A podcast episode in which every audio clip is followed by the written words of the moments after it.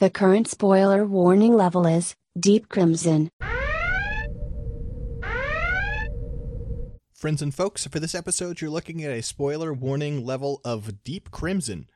Uh, we're going to start out by talking about a machine and variants from Mobile Suit Gundam Seed Destiny, which is, of course, the second season of Gundam Seed and is spoilery for the Great Gundam Project. And it only gets more spoilery from there. Um, because we do that, then we talk about a little bit of, of plot stuff from Seed Destiny, then we talk about stuff from Build, and then we go into our question section, and a listener asked a question basically about the endings of mecha shows. And so we talk about endings for Gundam 00, Gundam IBO, Space Runaway Ideon. Uh, I'm trying to think if there's anything else. Dunbine. Yes, Dunbine is the other one. So, um, a lot of spoilers there. We'll give you an alert before we go into build talk. And then after that, you'll hear us starting up the questions. And uh, if you don't want to listen to questions because of all those ending spoilers, that's your time to tap out. Please enjoy the episode.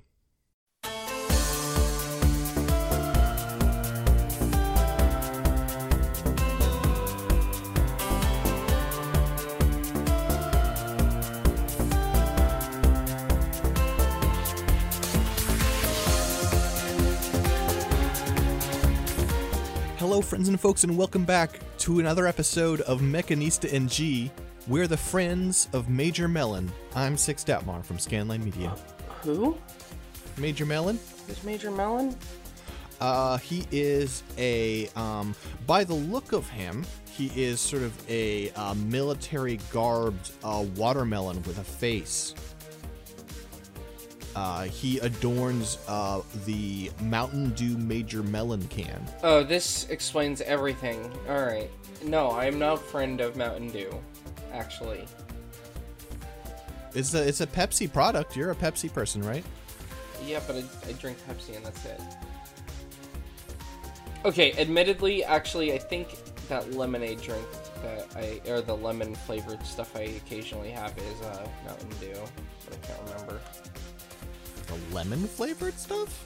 Uh, hold on. I am not aware of a lemon flavored Mountain Dew, and I know a lot Uh, of it's not Mountain Dews. Is it not lemon? I don't know what it is. Anyway, other soda I sometimes steal. They um they did a limited edition or not limited edition, but they don't they don't make a lot of it. But there's the um Sprite Limonade, if that's what you're No, it actually might be. Funnily enough, it might be the major melon, but it's like the zero sugar one. Well, is and it that's why- pink? Yeah. Okay, it might be Major Melon then. Okay, so you are a friend of Major Melon, you little fucker. Anyway, none of this is robots. Robots is where I want to be. Well, I mean, I you know maybe cut Major Melon open and he's got No. yeah. Okay, Don't. Um, we're not doing this. all right. I guess that's fair. I'll I'll accept this. Um. Yeah, let's roll some dice. Uh, what uh, do we? We're only doing one episode this week. Do you want to? What do you want to do? Uh. Last time we only did one episode, we did a friendly one. Let's just do a, a listener request. And look, if if it's something you can't listen to, I apologize. But also, you have so many episodes you can listen to. It's fine. All right. Second half. The fun half.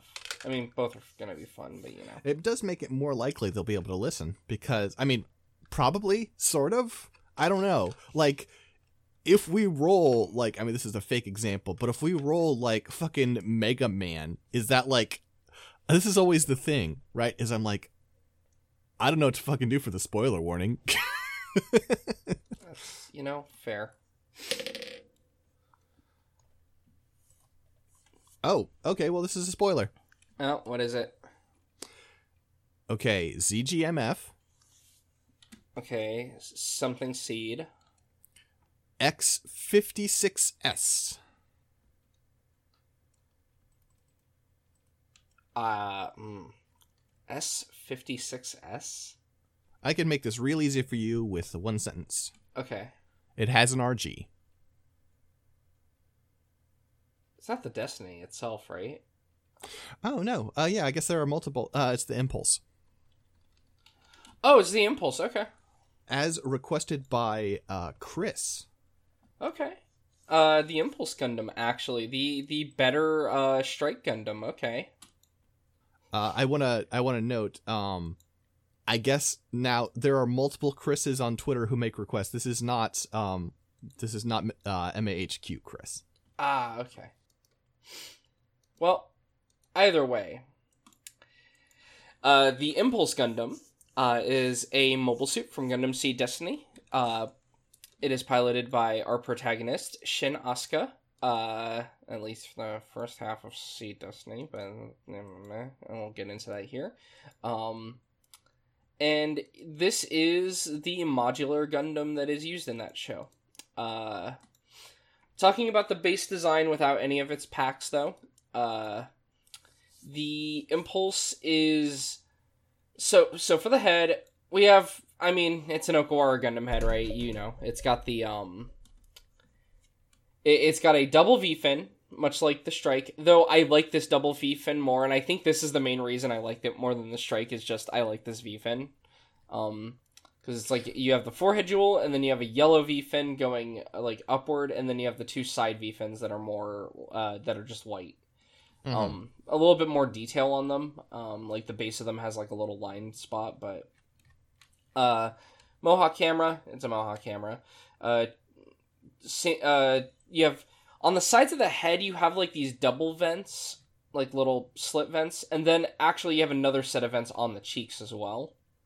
Uh, and then the face is the most standard Gundam face, right? It's it's you have two vents on the face, you have two eyes, you have a red lining around the eyes, and you have a chin. It is the Ur Gundam face. Mm-hmm. Um, but yeah, so the head's pretty standard, but I mean, a lot of heads that happen in Seed, especially for main characters, are standard, so can't hold that too much against it. Uh, torso is fun. Uh, the torso, you have got it's got like the two little color like black piece is kind of like the strike does. Um, yeah, it's sort of reinforcing like rebar. Well, not yeah. rebar, fucking uh, metal frame. uh, You've got on the middle of the torso, actually on top, where the cockpit hatch is, because I think this is one of the ones that opens on top. Uh, you actually also have two Vulcans, which is pretty neat. Mm-hmm. Oh wait, no, it doesn't open on top, right? This the, this doesn't open normally though because this is the one with the core fighter, but we'll get to that. Um, the um, you have two torso vents. Uh, the vents are a little weird. They're like just singular opening vents. Uh, like there's no, you know, it's just singular openings, and you've got like a gray piece that then is surrounded by what you expect, which is the yellow. Uh, even though we're in seed, and even though this is being used by the spacenoids, we have the Federation V on the chest there. Uh, that's the, like the one that's usually on the crotch piece, but now it's in the middle of the chest, like the well, little. It's in the chest. It means something completely different. I know, but it's eh, still there. Um, you then have the red section of the chest, which it's really weird actually the way this chest is sectioned, right? Like the red like encompasses a larger area because it goes all the way down. Mm-hmm. So it's just a weird segmentation, and then a white bottom segment to the sides and back. Um. Yeah, like it even has that that white is like the way the armor is layered there gives you a hint that the structure of this is not the same as some things because of the way the core fighter inserts and stuff. Mm-hmm. Uh, for the arms, uh, you've got the these shoulders that are pretty simple. Um, they oh I should know also on the torso. Sorry, on the top you do have light blue as well. Um, and I want to note that because also the shoulder has some of this light blue at the ends on the uh, thrusters, but very simple pauldrons. Uh, you've got like a top section.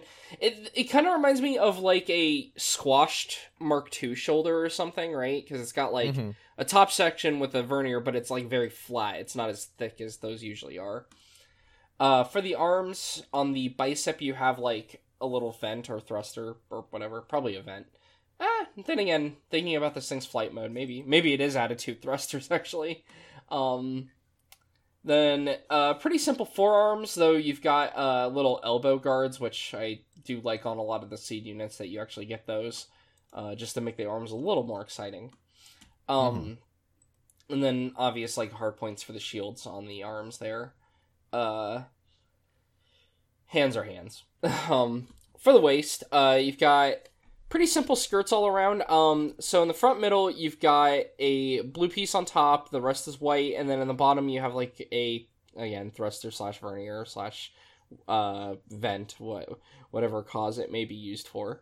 Um, on the waist, uh, the two front skirts are they're a little bit weird because they have like these vents on the top just like holes on top and then mm. on the bottom part you've got that light blue again on the edge.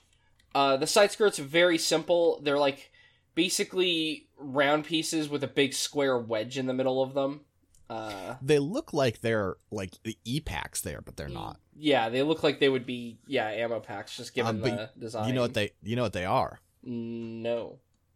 Uh they hold um Destiny's version of uh, Armor Schneider's. The oh, they pop out of the. Okay, that makes sense. So they're they are in fact pockets. Okay. Mm-hmm. And then um, for the rear skirt, you actually have two separate rear skirts, uh, which is kind of interesting because we've had a lot of skirts in Seed, I think, where the Gundams actually just have like a singular rear skirt, like just a single piece, but this one actually has separated mm-hmm. um, rear skirts. Um, for the legs, uh, the thighs are simple, some nice panel lining on them, but you know, nothing too special going on there. Um, on the lower legs, I actually really like these lower legs a lot. Um, they're they're also simple overall. Like you've got like a jutting knee piece with like a vent in the middle, and then on the legs, the I just really like the sides of the legs, like the uh, calves, mm-hmm. because you've got like this blue upper piece followed by this um the this like kind of scooped vent. It like kind of reminds me of like the yeah. Hi-Nu or something. Uh, yeah, I think the like the just the tiny bit of blue makes a big difference, and then also just like the shape of this leg is like kind of like swept forward a bit at the bottom in a way mm-hmm. that's interesting. Yeah, they're uh, they're really they're very shapely, I guess I would say, right? Like they're not mm-hmm. a standard. Um, there's also a thruster located on the back. Um, and finally, you hit the ankle armor. Some nice ankle armor, actually, too. Um, it's like a, uh, you, you know, the bar for the ankle armor is the standard bar, but I like the sides of it where you've got these kind of like, uh, you know, more more like little scooped like vents on there. Mm-hmm. Um, and the feet are simple Gundam feet. You do have some nice detail on them, actually, but you know, it's a white piece with red feet on the bottom. Um, but you've got like a again thruster slash vent on the front and then two on the sides. Um, also has a bit of a heel, not like a super high heel, but it does have a pretty pronounced heel overall. Um, mm-hmm. and as mentioned, this of course is a weird.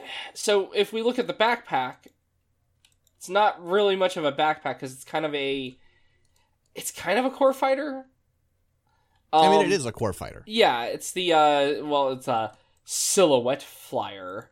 Um, no, it's not. Or no, it's not. It's a core splendor. The silhouette splendor. is the attachments. Oh, right. The silhouette flyer is like when they send out the attachments, right? And then mm-hmm. that's on its own.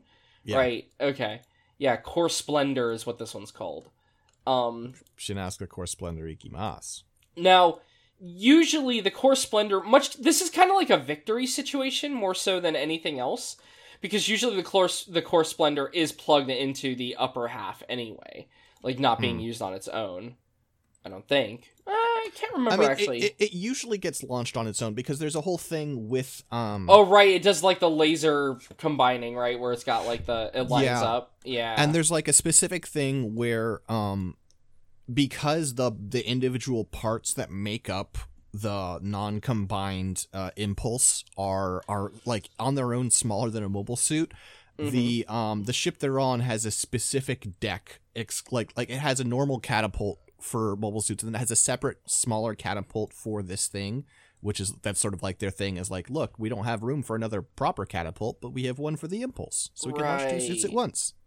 Right, right. It's been a while since I've seen Seed Destiny, so I couldn't remember I, for sure. But I like Destiny, so I have a lot of. That's fair.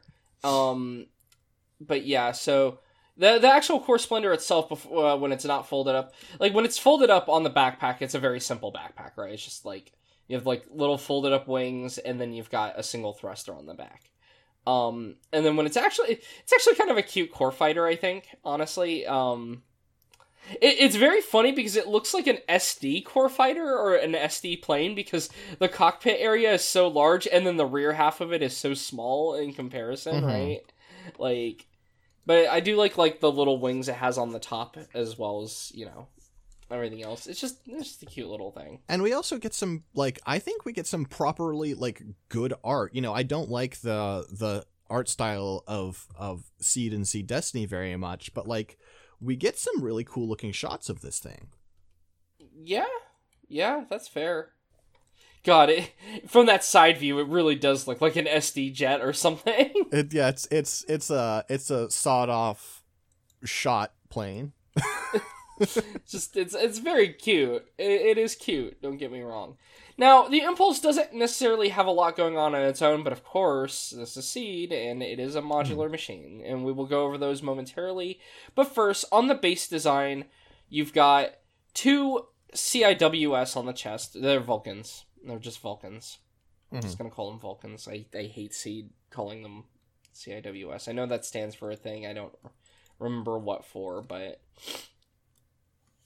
um, it does have uh the folding razor anti armor knives, uh, which are similar to like the armor Schneiders. Uh, Mhm. though these ones fold Yep. and they flip out. Uh, which I think there's some armor Schneiders that do and some that don't. I can't remember. Uh, Yeah, yeah, the um the most classic ones don't, but I think like if you get to like the Strike Rouge for instance, that's those they still call those armor Schneiders and those fold. Yeah. So. Um, it also has the MMI RG59V mobile shield. It's a shield. This thing's cool. Uh, it is a cool shield because it does have two different forms.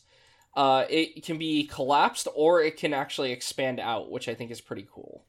Mm-hmm. Um, I just I, I like the way that the shield expands. Um, yeah, because it's like it's you know it is your sort of classic design of like a you know like red with like white edges and the big like gold plus in the middle, sort of like Federation style again. mhm. But what happens is it just sort of like pops outward from that point, expanding from around the sort of the gold cross and gets Yeah. bigger. And it's cool. yeah, it's got like a it's got like black armor that's normally not visible, and then like two little side pieces pop out. It's. Mhm. I like the design of it. Um but yeah, uh and then finally uh it does have the MABAR 72 high energy beam rifle. Um it's actually an enhanced version of the Freedom and Justice's beam rifles. So it's actually pretty strong, that means. Um it also is designed with the Deuterion beam energy transfer system in mind, which we will talk about. Something that I always love because they always, whenever Seed, uh, Seed Destiny is in a SRW or not SRW in a uh, G-Gen game, they always have to include this, and it's like I don't know why you would do this as opposed to like just giving yourself EN regen, but you know, um, I it is really cool though. I mean, the way they use it in Seed is good because they use it pretty sparingly and they basically only use it when Shin is on one. yeah, Um, so you know whenever the the Deuterion beam is coming out that shit is about to like shit is about to get fucked up. hmm So the uh the uh variable uh, you also have the variable phase shift armor va- va- phase shift armor. I don't know why I worded that that way. Um but uh variable phase shift is a, a better version of phase shift and it's more energy efficient. Uh it'll au- automatically alter uh the uh you know strength of it and stuff. It's basically not just always on, right? Like the normal one is the idea. So it doesn't It's kind of like um the um the beam saber stuff they start to tech they start to get by Char's counterattack where like it like turns on intelligently, right? Yeah. Though it is very funny because you can also uh, program the colors, unlike the Mhm. other ones, apparently. Well, the other ones. So it's interesting, right? Because the way they word it here on the wiki is that it can change its strength in the field, but it must be programmed beforehand. But I guess the color changes are based on just what silhouette it's using, which, thank you. Thank you. That's all I have to say. Thank you. Because. it makes a big difference. it it makes it so some packs don't look as off. Uh, Well, that was my big thing on the strike episode is I just didn't like how little they matched and how every pack was adding another color. Um just nightmare. So, I like this one. Uh but yeah, and then uh you have the Deuterion beam energy transfer system. This is uh well We just talked about this.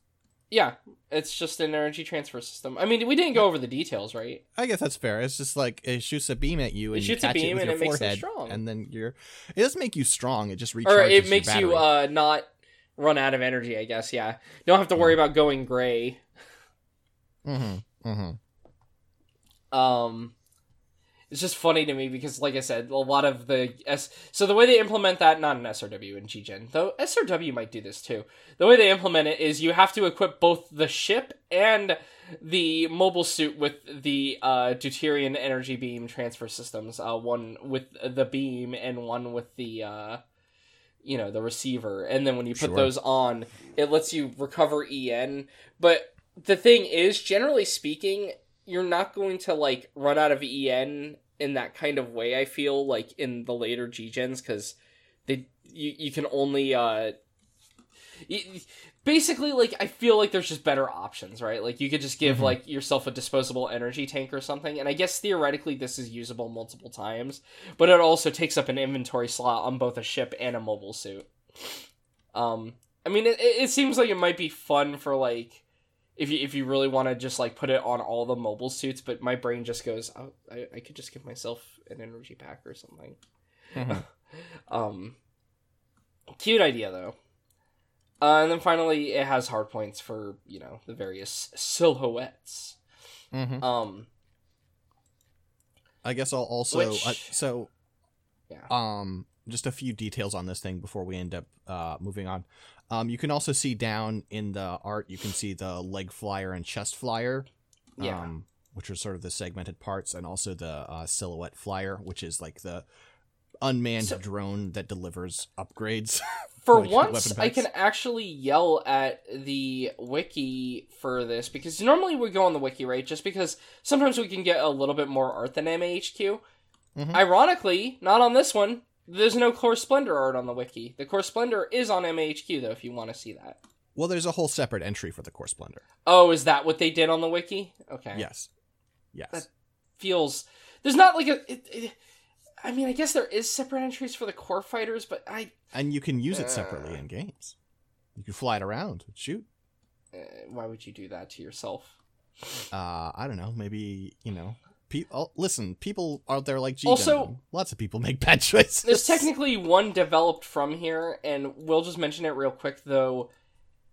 we've already covered it Oh, did we already cover the Zaku Splendor on the? Okay, on the zaku app yeah yeah, okay. I couldn't remember for sure, but I was just gonna mention it's basically Hmm. you know listen to the Zaku episode. It's one of those, but Yep. it has a core Splendor. Um, but yeah, all right. So then we can just get into the forms proper.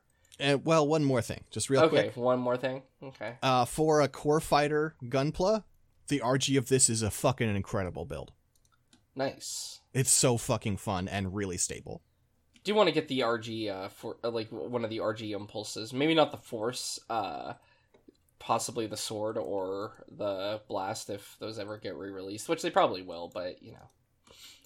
Uh P Bandai stuff. But anyway. All right, so the first pack to talk about would be same model number, but you append alpha to the name. It's the Force Impulse.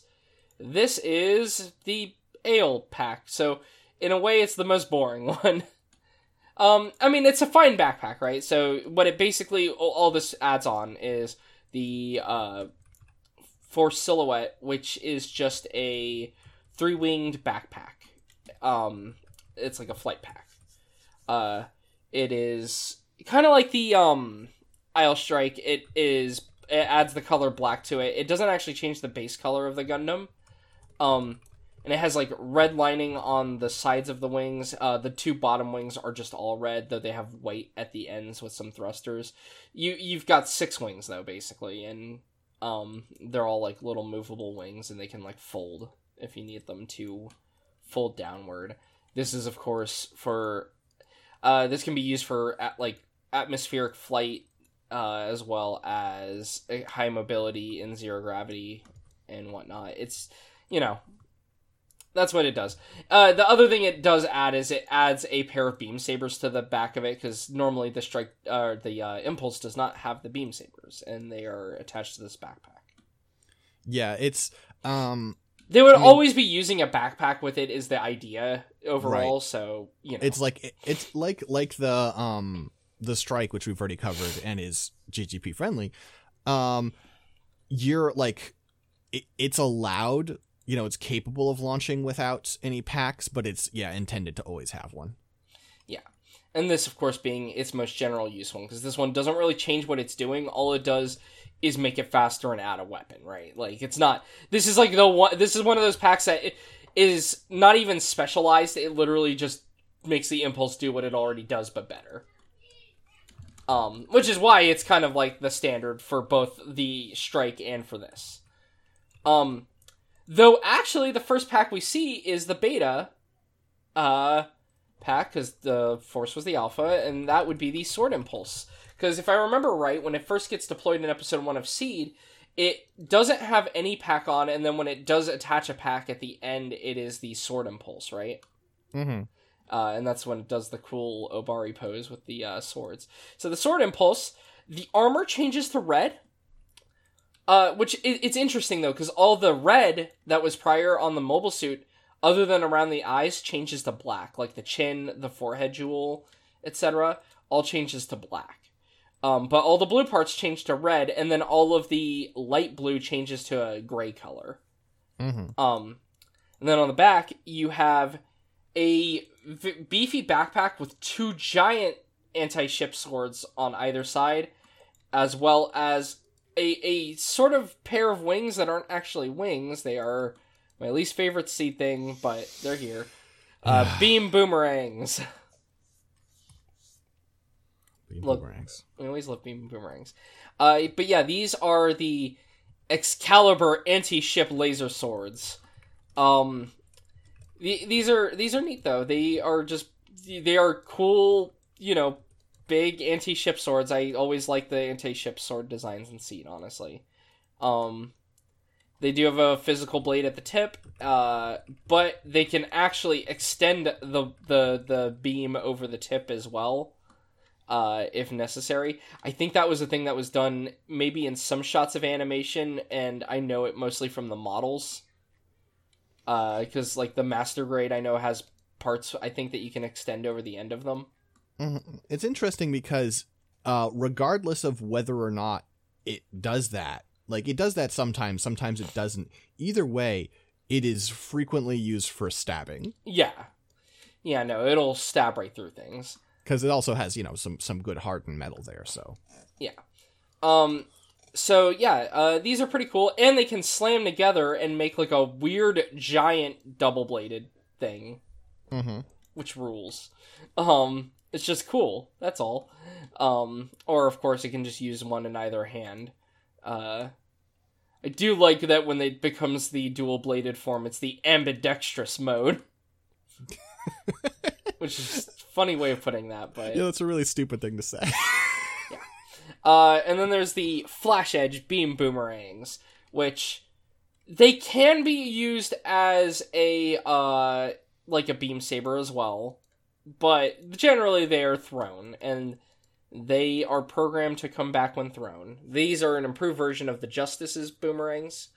Uh and yeah, because they can return to the owner, it can catch enemies by surprise. I hate beam boomerangs. I do. I I will accept them on a lot of designs here, but I hate them. I mean, so I don't think they're good, right? That's not what I'm about to say. They should have But- given this thing rocket anchors, like the uh, Sword Strike. Even though I think this is actually a pretty cool form overall. I, I mean, we've talked about machines before that like throw beam daggers, for instance, and like I don't I am struggling with the logical part of my brain to explain why I think the thrown beam daggers are cooler when beam boomerangs make more sense as a weapon.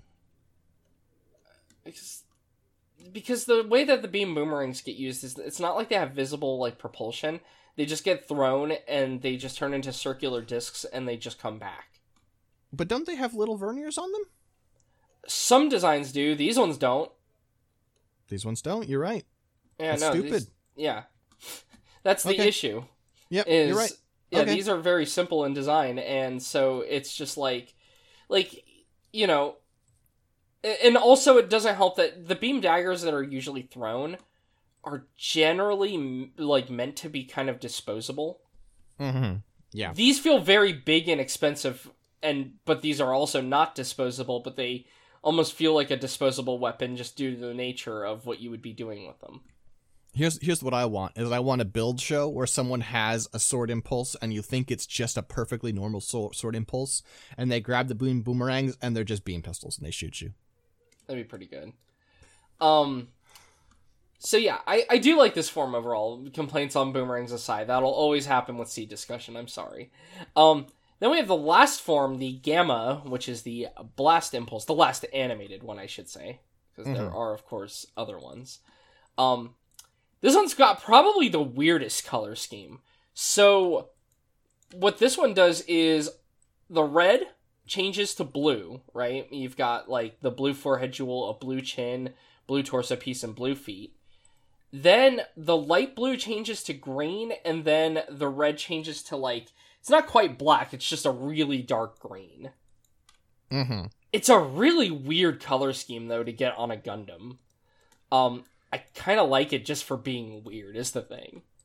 And this also has a really cool set of weapons. So the backpack, obviously very noticeable, two large cannons, but they're not just l- large cannons. Like we can talk about the bottom of them. They swing up underneath.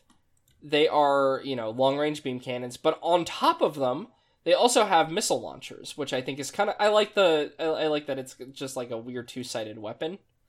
Um but yeah, the beam cannons swing up underneath can be uh, grabbed. There are retractable handles. Uh, this also has another unique weapon, the Defiant Beam Javelin. Actually, two of them. Uh, they're actually stored inside of the cannons when not in use, but they can pop out. And I like a beam javelin, so of course I think these are cool. Mm-hmm. It's like oh, it's a weird beam javelin too. It's not like the usual like it's not like the original Gundam ones. These just like or it's like a three way tip on these. It's more um it's more like the ones that uh the Shenlong uses. Mm-hmm. Or I guess Um, I guess it's the Altron. Shenlong just uses the or- silver bladed one. Yeah, I guess so actually, because yeah, Shenlong uses the uh, glaive. But anyway, um, yeah, it also has a deluge hyper velocity rail cannons. Uh, what are the rail cannons? Are they on top? Yeah. Yes. Okay, yeah, they're the they're the part in the middle between the two big guns. They fold over top. Yeah. Okay. Um. Um, I saw a lot of this thing because I had this as my backpack in Breaker Three. oh yeah, that makes sense. Because you listen, Lots of op- a- eh, eh, what? It has three options on it, so yeah, yeah. Listen, you you just want to you just want to strap a lot of big guns on your fucking thing God. Onto your Um, you know centaur because everyone who has who has brains turns their uh, end game Breaker uh, one into a centaur. I have no brain. Um. You did it. No, I didn't. Yes, you did. You have your samurai centaur. Yeah, I don't use it. That was just the thing I made. Like, there's a lot of I made a lot of things that I don't actually use. Its name is Daimyo Umatachi. Thank you very much. very silly, very silly design. I just was like, what if I made a horse covered in swords? And I thought it was very fun to do that. Um, but I didn't actually level any of those parts. Those are all like level one parts. Wow. Um, I'm disappointed in you. Yep. I mean, maybe, maybe I'll, maybe if I ever load up Breaker Three again, I will, I will decide to pour some time into it. I'm gonna I'm gonna find um my machine and put it in the show notes. I'll find a screenshot of it. Let me see. Go for it. Um, otherwise, has the beam rifle, uh, has the shield. Uh, this is the form where the shield is typically used in the compact mode. I think also on the sword impulse, actually, it'll use the shield in the compact mode, just because the weapons are all bigger. Um, but yeah, um, I like the blast impulse also quite a bit. Um, I, I like that. I like the way the cannons are basically like big containers for a bunch of things, right? Like, just neat. um. Now here's where we start getting a little weird because none of these are in the show. Uh, Uh, here's here's the here's the tweet that has oh, okay. screenshot. Oh, oh my god. Oh, of course you covered it in funnels too, because everyone's endgame builds are covered in funnels in that game. Yeah, so you have a heavy arms torso, so that we have heavy arms guns. We have Tallgeese three arms, so we've got the Tallgeese three whip and gun and shield. Uh, we've got yeah, a lot of funnels. We've got the blast impulse backpack. I'm actually surprised the blast impulse happens to go out just enough that it doesn't clip into the the, the horse legs. I mean, if it clipped, I wouldn't have picked it. You know. Yeah, that's fair. I, I have the same problem where I will not do that. um Alright, so the next one though is the Chaos Impulse Gundam, based on probably my favorite of the weird like trio of enemy suits in um Seed, which would be the Chaos Gundam. Mm-hmm. Um, so what the Chaos Impulse it does is adds a giant backpack. Uh, but it actually adds more than just a backpack. Because if you look at the side skirts, it also has side skirts, and also uh, I believe those shields are not the normal shields. These are yeah, they're claws. Uh, they can they can open up. So that basically it's it's just always in that small mode, but it has two of them and they are claws. Mm-hmm. Um, yeah, this actually adds quite a bit though. Like on the backpack, just to describe everything going on with this, you've got a big central piece that has a mono eye in it because it's like the chaos's part uh, that can fold over the head. And then you also have two little pods on either side that are actually um, dragoons, so they can you know fly off and be like bits, which is pretty cool. Mhm. Um, though it's improved version of the Dragoon that can be used by quote unquote normal pilots. No enhanced spatial awareness necessary here. No needing three pilots to control every axis here. I'm still mad about that. Anyway, um, that was that was from our uh uh one um. What even was that machine related to? What was the base machine of that episode? That's a episode? that was the Mobius, question. right? yes, was a- that was a Mobius. Right. It, it not anything like the Mobius, but it's the Mobius uh, episode where we complained about that as Stray Machine. Um, and then uh, yeah, so you've got the two gun pods, you've got the cool piece that folds over the head, and then on the side skirts you've got these really long pieces. I think these open up also into like uh these claws or are these cannons. Let's see. Got they open up into something. Oh, they're claws. They're beam claws. Okay, the, uh, yeah, these are just large beam claws. Cool. Uh, and then you've got this large rear skirt uh, that is uh, just you know an additional rear skirt, additional armor. Um, and then uh, the backpack on the top also has a beam cannon built into it. The uh, Callidus Kai a multi-phase beam cannon, which does the toothpaste beam, so you know it's strong. Um, yeah. Overall, though, I I like this form quite a bit. Um, it just looks cool. Um, the color change is nice. Uh, the I I like the armaments because well, I like the chaos quite a bit. Mm-hmm. Um, it's just a neat machine. Uh, the um we we do have some art of it doing some actions, which is kind of neat. Uh, first of all, the top flyer, even though it's normally not like a big deal, is actually a big deal on this machine because of how much is going on on the top half, like the chest flyer. Uh, if you have the if you have the the uh the core splendor plugged into it, uh, it just is this really cool thing. It's Um, this decapitated mobile armor scary thing. yeah. Uh, and then on the right, you actually have the uh, it attacking. I believe that's a dagger of some sort. One of them, uh, with the uh, claws on the side skirts, which is pretty cool. Uh, I I like this form quite a bit actually. Looking at it now, It's pretty cool. just it, it just feels like a really weird form to get.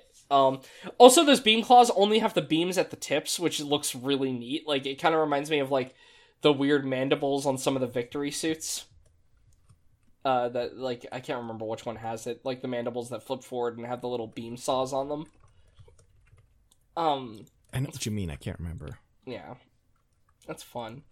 Um, but yeah, this is this is actually a pretty neat form. Um, then we have the next one, which would be the Abyss Impulse. Um, I don't know my Greek letters after Alpha, Beta, and Gamma, so I don't know any of these Greek letters. What is this tiny uh, E? Uh, that, my friends, is a schwa. I don't fucking know. That's Epsilon. Okay. uh, and then the one for uh, Chaos is that Delta? That might be Delta then, because it might just be going in order. Uh, that's not delta. Yeah, it is. That's the lowercase Delta. Oh, lowercase. Okay, well that's that's. Yeah, these are all lowercase letters too, which is why it's All right, weird. Well, that's that's I I don't know lowercase. Listen. It's fine. Did you did you know Greek had lowercase? No. Okay, just was curious. I only recognize the Delta because the Delta Gundam uh, uses that as a uh, decal. Huh. Yeah, it uses the Okay. lowercase Delta instead of the uppercase one. Um. Well, time to talk about the worst one of these. uh, okay, hold on. It's not the worst. It is a wonky color scheme because it's all blue. um, is the Abyss Impulse though? I see. I like the Abyss Gundam definitely more than the Abyss Impulse. Whereas the Chaos, I can go either way with the Gundam or the Impulse. This one, the Abyss Gundam, is just a better version of this. Uh, but this backpack, um, is again very large on this one. Uh, you've got two folding cannons that are on like the middle structure. Uh, they're just the uh, I believe these are the ones that are just called the dual cannons.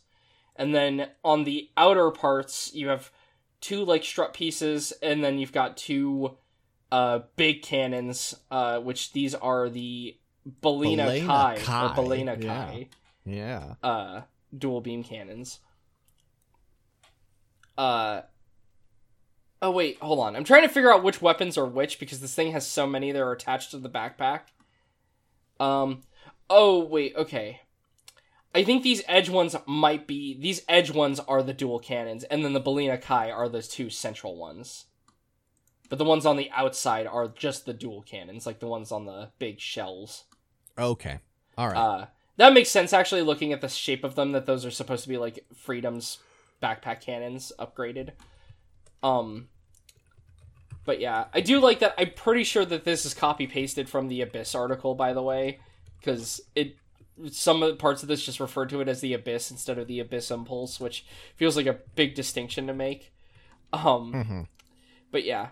Um, it does have uh, high speed guided torpedoes also located in the backpack. Um, apparently, it says on the underside. I'm trying to see the shield. It says on the underside of the shield there's a triple beam cannon. Is there a shield in the notes here? It's not talking about those binders, is it? No, because those have to be the dual cannons on the binders, right? Let me see. I'm trying to see where all these things are is the problem. Unless it's something really wonky like the Balaena Kai, like the bottom barrels are the uh the the Balaena Kais and the top barrels are just dual cannons. I don't think so though, given the different numbers. But I'm not seeing any art where it's using shields. But also, it says that it's a triple beam cannon on the bind. Uh, it would be a triple beam cannon, and if you look at the binders, there's only two on each one. Oh, I s- there's an action shot. Um, Oh. in one of the things, Let me see. the they're um the holes along Oh. the inside of those binders. Right, duh, just like the uh, actual abyss, duh. That's I forgot that the abyss does that. Uh, okay, okay, that's fine then. Uh, and then uh, it also has a beam lance, which is just taken from the abyss wholesale. Um, I think this form is fine. Uh, I do think that they should have gone a little bit cooler with the colors because like the the original abyss has like blue and like this kind of like crimsony like almost but almost like purple kind of red.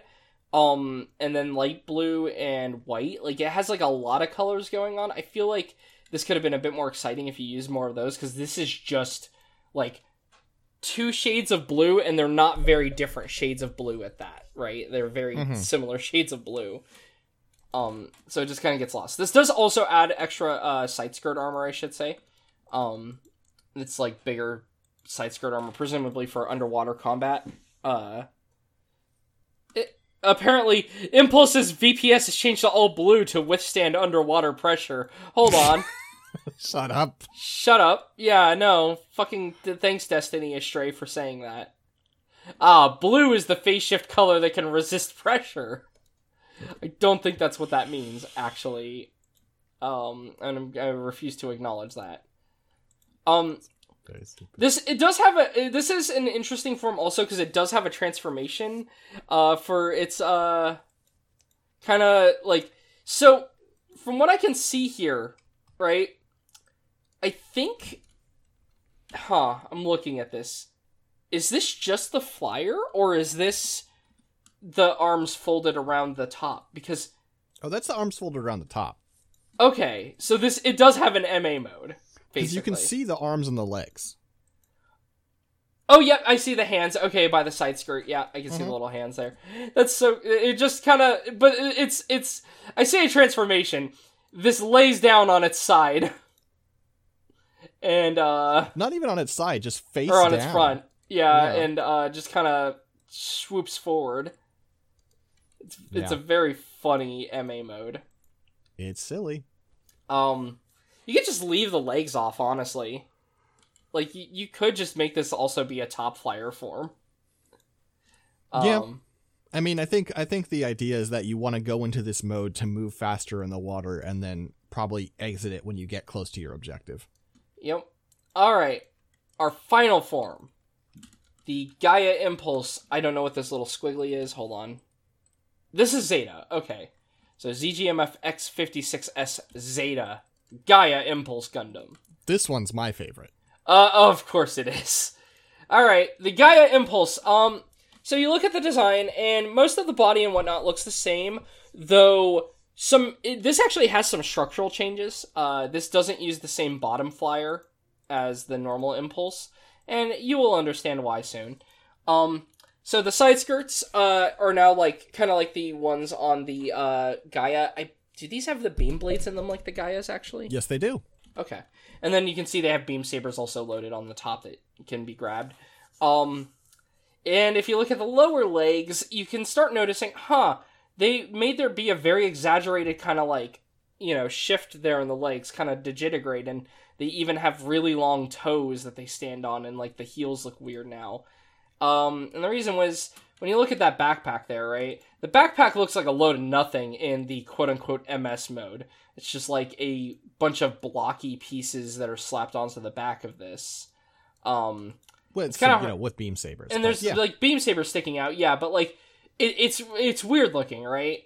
Mhm. But that's because this all unfolds over. The, I assume, given the design, I assume it like unfolds. I'm trying to see how that unfolds. Actually, I'm looking at it. How does this transformation go? it seems like it must go over the head. Yeah, I guess it would And go over front. the head and then You can fold see- down. You can see the point where it plugs into the dick. Oh, yeah, okay. yeah, that added hole on the top is for it to insert itself into. Uh Is that sex? No, also it folds the heel the high heels back so that it is actually digitigrade and standing on its toes when mm-hmm. it is in the MA mode. And the MA mode is it, it dog. Dog. It, it dog, but also dog centaur question mark. But also, one of my With favorite details is when it goes into this mode, those beam swords become beam guns, right? Uh no, they're still swords. They can No, be used still- as guns as well, but Yeah. if you look at the uh, art on the lower right of the uh, page with all these from Destiny R or whatever, uh, Destiny Astray, um, the, it can pull them off the head if it, if necessary. Sure, sure. But for me, it's like if it wants to use them as guns, the handles rotate such that it basically has like just something to do with its hands, Yeah. so it can hold on to those. It makes me. It, this is a really cursed reference. It makes me think of Darling in the Franxx and the butt paddles. Because look at it. It's like it's like there are two mobile suits here. There aren't really, but it looks like there are two mobile suits here, and one is the and the I Darling do in the like the Franxx posing. comparison the down there in the lower right that it runs in the at an angle the same way a motorcycle would for turning. That's cool. just this really weird illustration here of look, it's just like, yeah. and I'm like, okay, I guess. Um I, the Centaur mode is fun. It is a bit of a nightmare to look at, but that's why it's fun, I guess, is the thing. Um I'm I'm defending myself. Look at this. This is just what this machine is doing. Uh why are you linking me this? Anyway, all right. It's um, true. Just say that that's right. I'm right, and then we can move on. No, we're moving on. I refuse to say you're right. I'm gonna keep. Okay, I'm gonna keep posting images. Why are you doing this? Why are you doing this to me? Just say I'm right. Just say I'm right, and we can move Fine, on. you're right. Let's move Okay. on. Okay, let's move please. All right. Next up is the Theta, and it is the Destiny Impulse Gundam, uh, which is fun because this is so. It's weird because this backpack is one the colors rule. I love the like purple and lilac, and two, so it adds the Destiny's wings, right? Mhm. But then when you look at the armaments, it also adds two anti-ship swords and two beam cannons instead of one anti-ship sword and one beam cannon. Um which is interesting to me that it does that. Uh it also adds beam shield attachments to the arms. Uh so the arms have beam shields now. And uh it apparently has let me see. It says on the back of the forearms. I'm trying to see this from the rear. No, you can't see it. I guess it has the beam boomerangs, but they're attached to the forearms. But on the back, oh, you can kind of see them from the front there. Okay, yeah, it's it's the Destiny ones, but because the Impulse doesn't support adding Oh, I add-ons to the shoulders, they put them on the arms there. Oh yeah, you can kind of see him poking out. Yeah, Huh. I I like this form a lot actually because I think this is kind of cooler in some ways than the original Destiny. one of the things I like about it is, I mean, like basically what they figured out was that this just this doesn't need to happen. That they can just they they did the destiny based on being like, actually, this is excessive. Um, Yeah. and Plus, plus the Destiny has a better, uh, uh, better power plant, whereas this thing cannot always run. Yeah, so the, way what they say here is that basically it needs two to three Deuterion energy beam transfers per sortie. You're just constantly topping this thing off, and also it can't handle that much power, and so it is just like you're just burning out your circuits as you fight. And also because of all the load, you're burning out the fucking like s- interior structure of this thing as you fight. It is not able to handle this. But also, to be fair, much like the Tallgeese, I simply love a machine that is falling apart and possibly is a danger to its pilot and itself. Well, listen, the Tallgeese isn't falling apart. The Tallgeese is the Tallgeese is a perfectly fine structural machine. Uh, I guess it just yeah, happens and- to have this weak fleshy part in the middle. Yeah, that's fair. If I love this they- machine though. I just think this is such a cool machine. I think it's neat. I, I and I like I. Uh, Well, I- I like the- So the other thing I like is I like the over the shoulder telescopic cannons a bit more than the the one on the Destiny. Mm. I just think it's cool because they're like weird foldy cannons that pop up over the top. they remind me of the double X in a cool way. Also, all the colors of this thing rule. The Unit 1's my favorite because I like the purple and lilac, but the Unit 2 is like a deep crimson again, and uh, pink for like the secondary, and then the third one is just blue with like this kind of gray, but with like a little hint of blue in it. It's like a gray purple. Yeah, Um, they all look good. I like all these color schemes. Um, yeah, this machine though is ridiculous. So yeah, it's got um the ex- it, it, it is just the Excalibur anti-ship swords. It's not the uh, what is it, the Arondight, which is the um the one that the uh, Destiny has. So Uh-huh. it's got these sword impulse swords, and then it's got the two telescopic beam cannons. This machine also gets the coolest fucking animations in like G-Gen.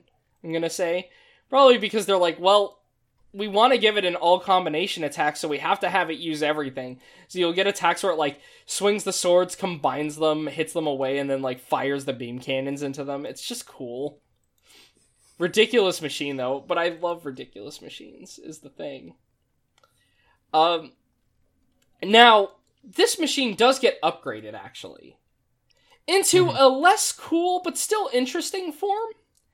And this would be the Destiny Impulse Gundam R. So the Destiny R silhouette removes the swords entirely. So sadly, no Mhm. double anti-ship swords. Um, it does have two cannons on the back, but they are also not the telescopic beam cannons. They are just two large beam cannons, the Wolfsbane beam cannons. Uh, Wolfsbane because they are upgraded versions of the Kerberos ones from the Blast Impulse. Mm-hmm. Um,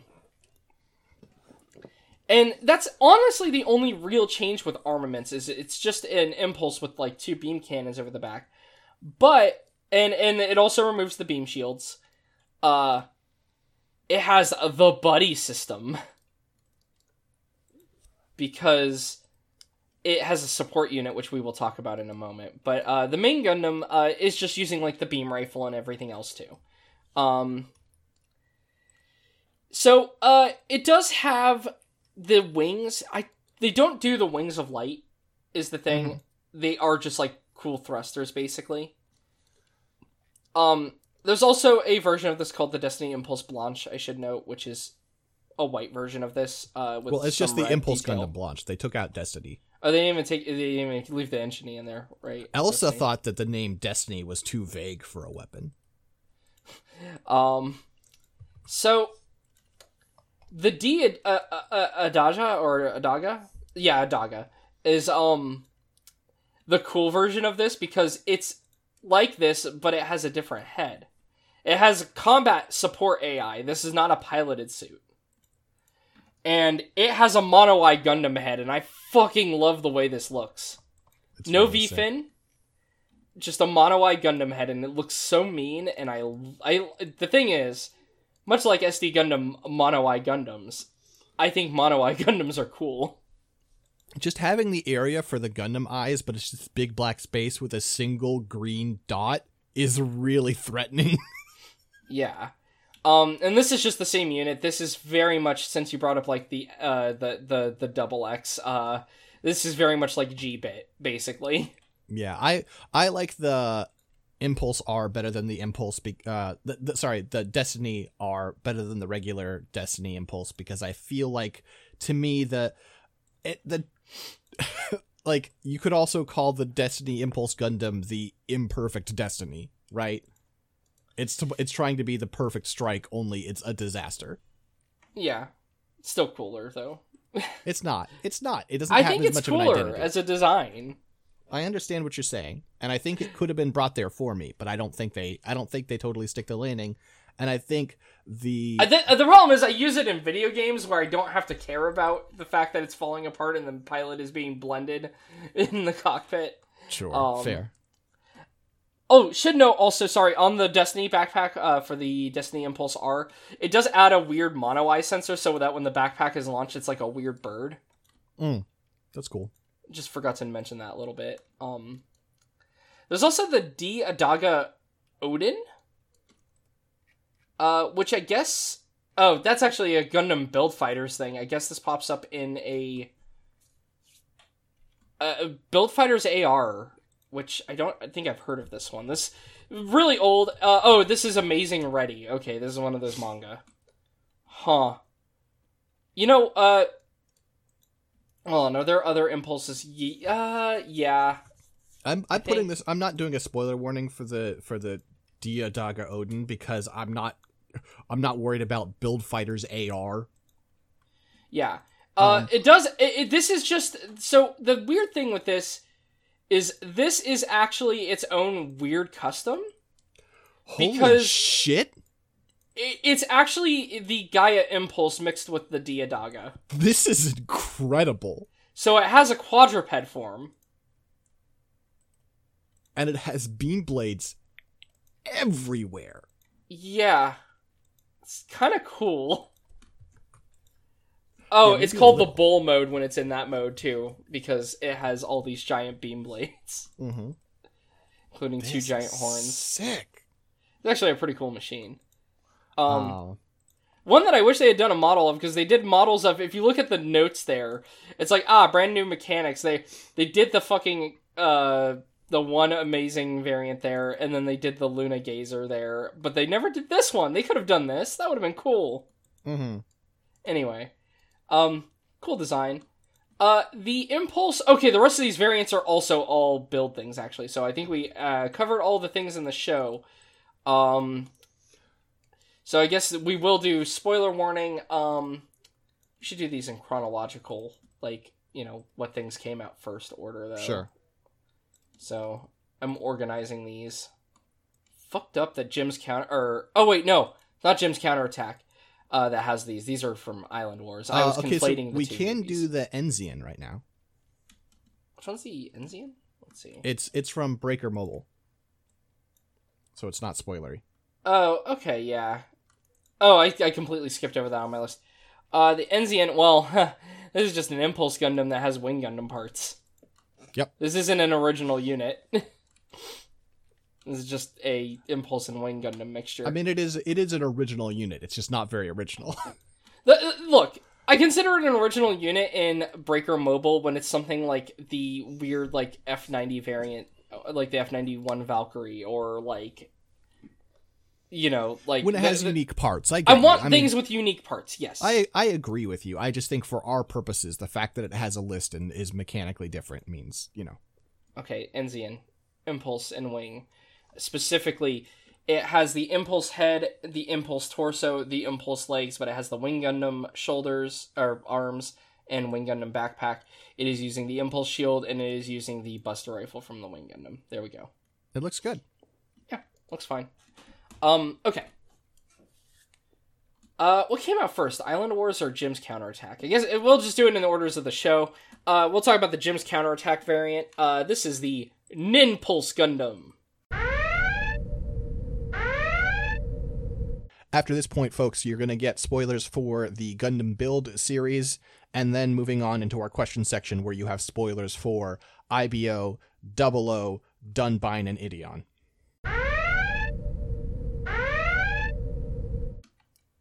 This thing is cool as hell, and I like it actually. it's very dumb, but I like it. Uh, this is used by uh, Nils Nielsen, um, continuing his being a Weed weeb. yeah. Uh, so the Ninpulse is a very extensively modified one. Um, it's, it's basically it's it is very much a unique machine. The head has a V fin that is like a big. It, it reminds me of like you know samurai helmet crest again. Mm-hmm. Uh, it has a, a cool swept back like like vent and earpiece, and the head like has more like the head is more pointed like towards the back basically. Um, and the chin is done much more like an actual like again samurai armor like mouth guard or like a ninja mouth guard, I guess. Um, the torso is impulse torso on the top and then you hit like the vent area where you've got now like a lot more gold or- ornamentation it has like a chest gemerald there um the shoulders the verniers are actually covered up because they're painted over with gold and they end in points um and the forearms you have like uh the- guards are different it has forearm blades which are i i love forearm blades so i think it's cool and it has punch knuckles which is also pretty cool Mm-hmm. uh, the skirts are simplified from the original Impulse. You've just got like a singular middle piece, uh, two front skirts. Uh, the side skirts are, I believe, the same. I'm trying to get a good shot of the rear. Uh, rear skirt is very different because you have a bunch of weapons attached to it. Um, Sure. looks like. Yeah. Uh, the um legs, uh, upper legs are the same. Lower legs are similar though. They the uh, I like the little green piece on the knee. Um, the other weird thing is the ankle armor is now pointier, and the feet have a slightly different design on the white part. I think, which was normally like the red feet part. I think they might actually have a different design. Um, then of course the backpack on this, because this is of course a ridiculous build fighters design, is well ridiculous. Uh, the backpack is basically like a giant shuriken with a bunch of weapons stored on it. uh, the, and it can unfold and stuff, and so how to even go through the weapons? Uh, I guess we'll just go through them in order. Uh, so you have the Phantom Butterfly swords, the Gen'ei Kochoken on the arms. Um, these are the forearm swords that can rotate forward. Mhm. Um, It has four beam sabers, one under each large wing of the backpack. They can emit blades from both ends, and, And the blades can change their form. Apparently, And also, uh, there's a spot for it to hold it in its mouth like a ninja dog. Yes, which is pretty fucking cool. Actually, Yes. Yes, it is. Uh huh. Um, wonder if the model kit can do that. I bet it can. Um, the gun. Uh, all these fancy names for like the the fancy swords he makes, and then this is just gun. Uh, uh, the four large wings on the backpack have muzzles uh, in the tips of the wings, and those are all just solid shell guns. I think. Hmm. Um, on the rear skirt armor, it has the power axe, uh, which is uh, uh, just a big axe uh, that can be formed on there. It also has so it mentions the end of the axe's handle can be shot out on a wire. Uh, w- while this is stored, it actually looks like it has a tail because it has the wire launched out with like the point at the end, which I think is kind of cool. Yeah. Um, and then finally, uh, the Tenku Ji- uh, Jujiken, Heaven's Cross Sword. This is so when you have the backpack flay out, you have the four large wings and four small wings. Uh, it just completely spreads out and becomes a giant shuriken, Eh, which is cool. It just has a backpack that turns into a giant shuriken it throws. I like this machine. It's ridiculous, but it's also really fun. Is the thing, and I just think it looks cool as a design. Mhm. It's like one of those build fighters ones where I'm like always like like iffy on like ah am I gonna get this as a model, but I do think about it at times. Uh, because yeah. Now for the more boring impulses, uh, eh, they're okay, I guess. We've got Oh, The- uh, I oh. got a great. This is this is painted, but I want to give you the image of it with the beam saber in its mouth. oh yep. Yeah. Oh yeah, right. They also did all the cool effect parts for it. Um. yeah, wow, it's got a lot of cool options actually. Huh. It's pretty fucking sick. This seems like a really good kit. Can't remember. I'm gonna actually look real quick. I think they sold that the the backpack also like as a thing you could just buy on its own.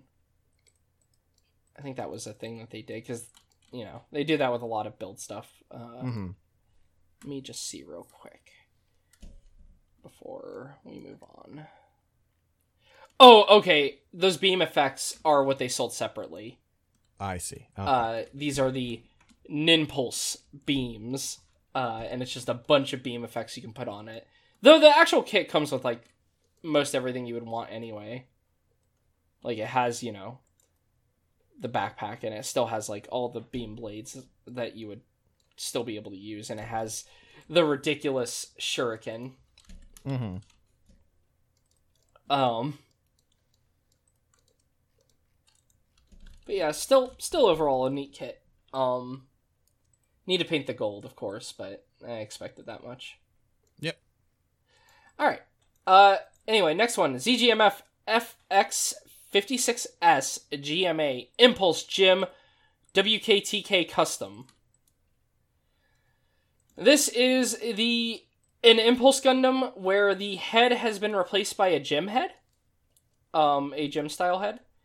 Uh, And the arm has been replaced with nothing. n- eh, that's just a fancy shield on the arm. It's drawn really weird in this Oh, image, Yeah, it is. but that's just the shield. Yeah, it's just so- it's yeah. You're right. It is drawn very strangely. Okay. Uh, and it has a janky beam rifle, uh, a very small beam rifle. This thing looks like shit. Yeah, no, this is just like this is used by um uh Yanko's, you know, two toadies that just kind of hang out with her Okay. and you know, they don't really do anything. WKTK is an internet slang for waku waku teka teka, meaning excited, trembling, or shaking. Okay. Fair enough. Um, yeah, it is impulses, whatever. Um, uh, th- this definitely feels like they made that like Northern Pod Pack, and they were like, we have to just put these on some mobile suits for them to use, Mm-hmm. like, because you know, why did they give it a GM head? Because they made a GM head for this uh part pack. Um, they also made a uh uh weird uh G bit style head for them, and that's on the other one, the Impulse G- uh, GM uh, Mahiru specification. Uh, it also uses a beam rifle, though it's a slightly better one. Uh, be- it, like it's the same design, but instead of having like a tiny little tube, it's got a square barrel. Um, and then uh, it has a different shield. I actually like the shield. Well, I like the other shield a little bit. It's drawn weird in the art, but it's actually like a neat design. The shield's fine also, but I mean, this is just a Impulse Gundam painted purple with a different head. Mm-hmm. And the head's cool. Yeah, yeah, the head's fine. Nothing too special here though. I mean, it, the head kind of reminds me of like a a, a, a Gundam X bit. It looks great. Yeah, it's it, yeah, it's just like a G-bit head. Um, Mhm. and then uh, we have the AGMF X56S Impulse Gundam Arc from Build Divers. Um, I actually like this one a decent bit. Um, the design is weird because like the colors make it feel simple, but you actually look at the details and the details are nice. Like, I like the weird head, like where it has like these side antenna that have additional cameras. Mm-hmm. Um, though the lack of VFin makes it look like it's slightly depressed, which, given the pilot of this, you know what, that's fair. She she's always kind of like eh. So Also, the Uh, way the the like the visor sort of covers the eyes even more than most Gundam, so it just kind of looks like it's just you know looking down. Mm-hmm. has a big chest gem. Uh, the shoulders uh are a different design. They're now like these kind of cool big pointy shoulders. The skirts, uh, the side skirts are replaced. I believe these are parts for the um. Oh no, those are just beam cannons. Okay, so they're just flip up beam cannons, which that's pretty cool.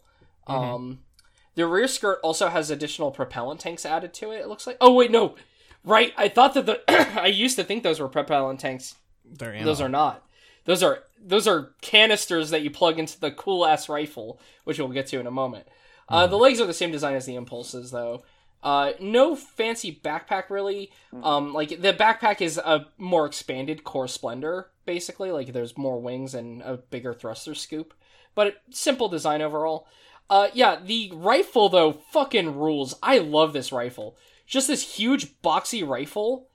Um, that like uh, you know the hand holds a handle that's more in the middle rather than on like the bottom and then it also has a giant canister plugged into it which i think looks cool um and of course those extra canisters on the back. Again they look like propellant tanks. No these are for the rifle the arc rifle. Um i just think this looks cool.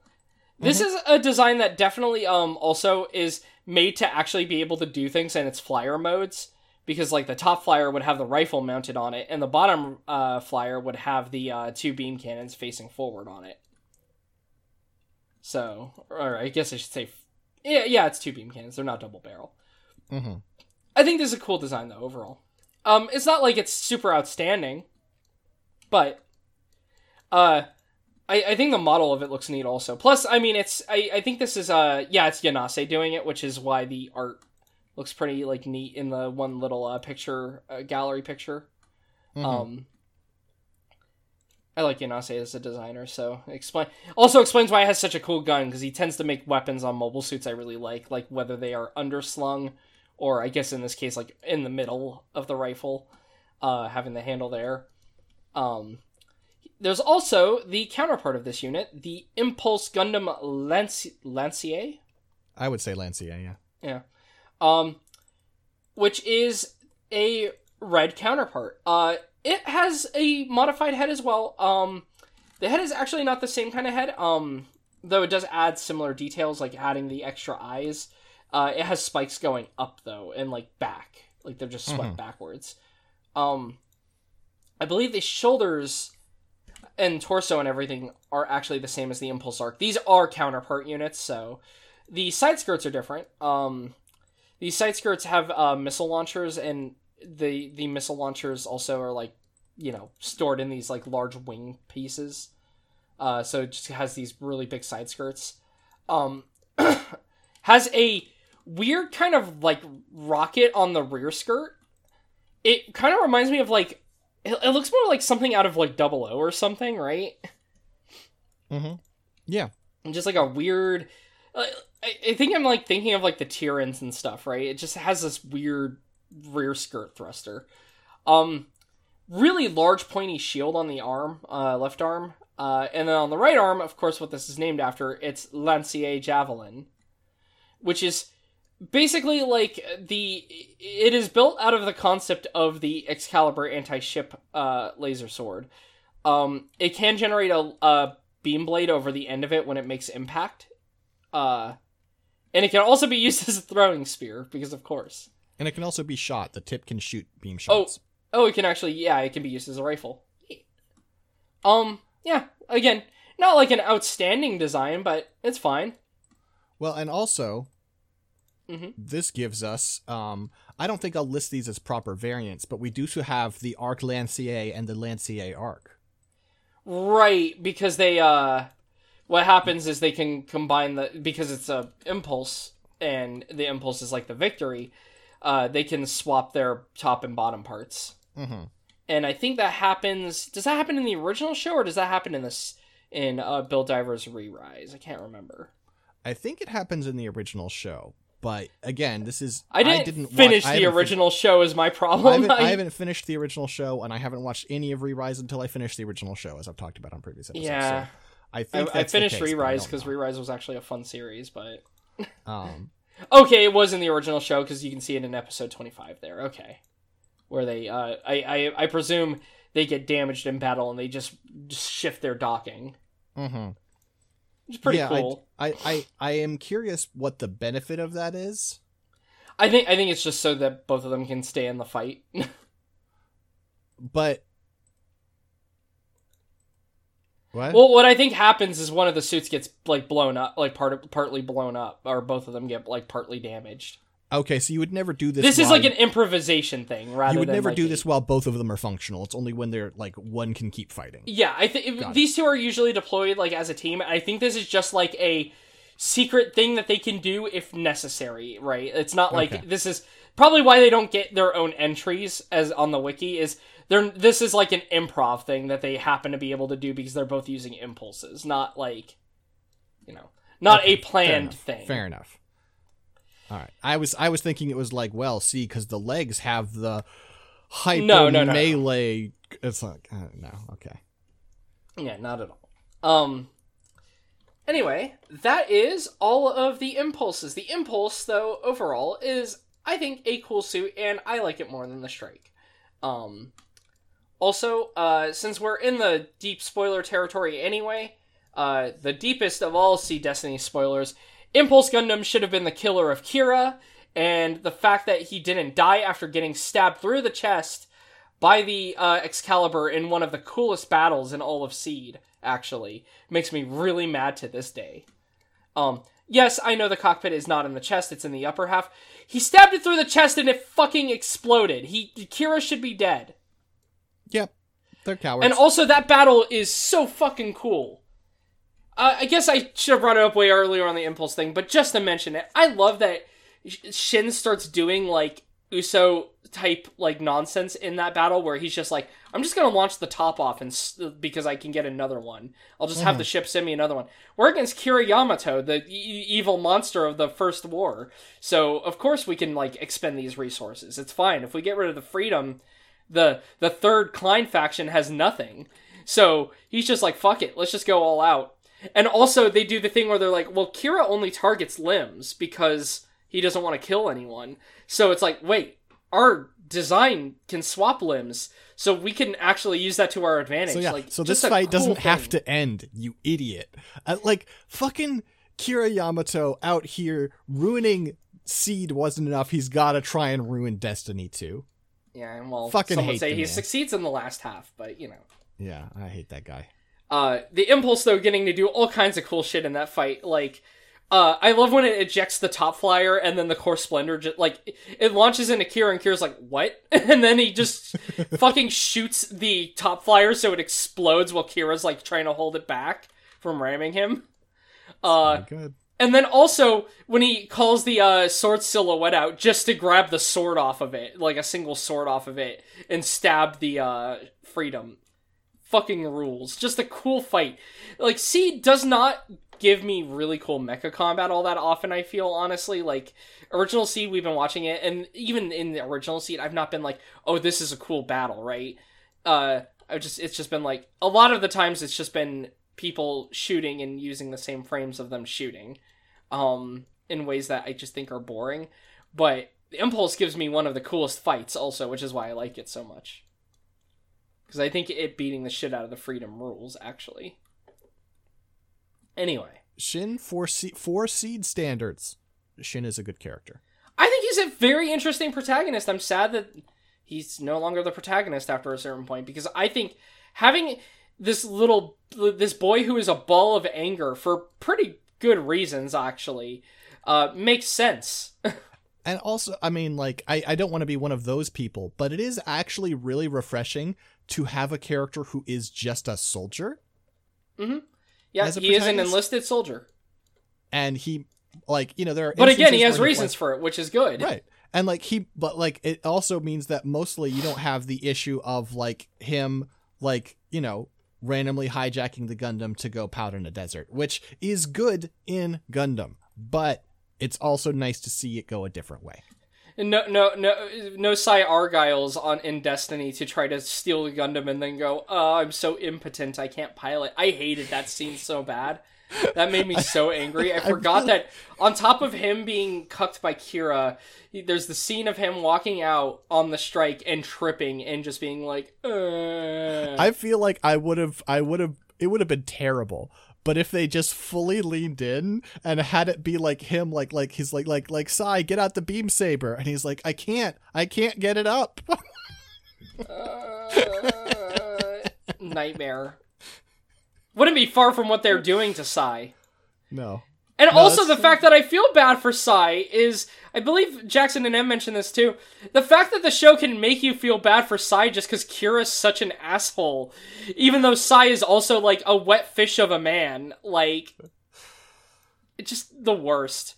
Seed I'm really hoping in the latter half that when I remembered ending it and being like, that was okay, I hope it's that it not just that I binged it in like three days, but rather that the latter half does have some better episodes.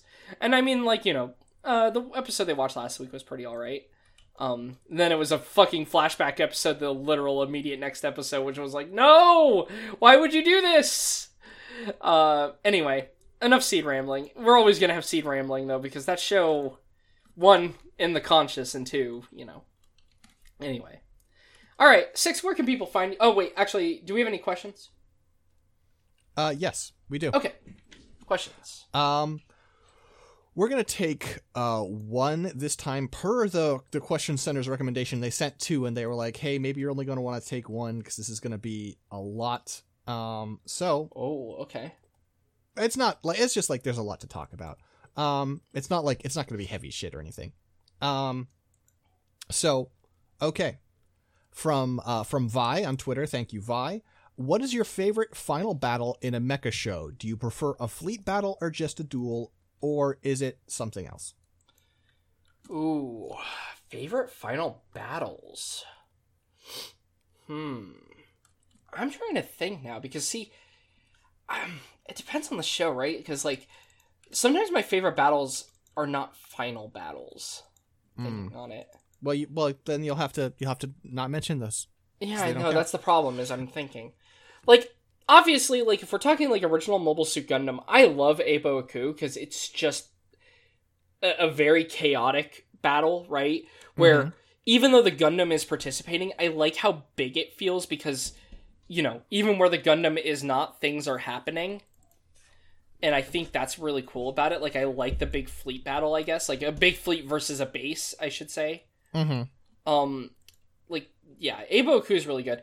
Uh, I I guess like the final battle of Zeta is also kind of a fleet battle, right? Because you've got yeah the Axis fleet, uh, the Titans fleet, and then like the AU, and then you have this whole conflict for Gryps, and then Gryps ends up taking out like most of the Titans forces and all that. Like I, I guess I do like big. I like big battles where it feels like there's a lot happening, even where our heroes are not. Though I guess mm-hmm. is maybe the best way of putting it. Because like I think about like the kind of like science fiction I like in general anyway.